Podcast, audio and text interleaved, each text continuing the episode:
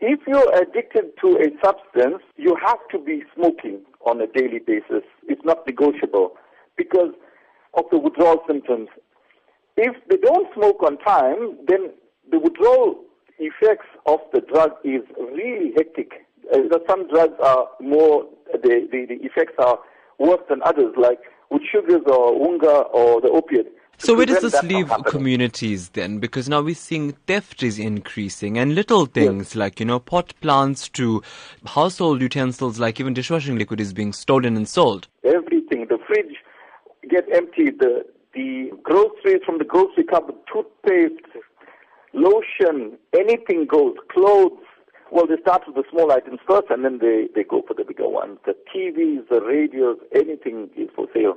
And the sad thing is, there's a market for these things. When these guys steal stuff from the clothesline, for example, they know who's going to buy the clothes. They actually get orders from the residents to say, you know, I just got a new baby. The baby is uh, two months old. Get some clothes, please. And the guy will be walking around looking for clothes um, on the clotheslines, and he'll jump over the fence and go pick up the baby's clothes, and he's got a ready buy for them so the people are not helping as well then, you know, in, in keeping the thing going because they are sustaining, helping these guys to buy the goods that these guys are stealing. Are police aware of the situation? Have you alerted them about the severity?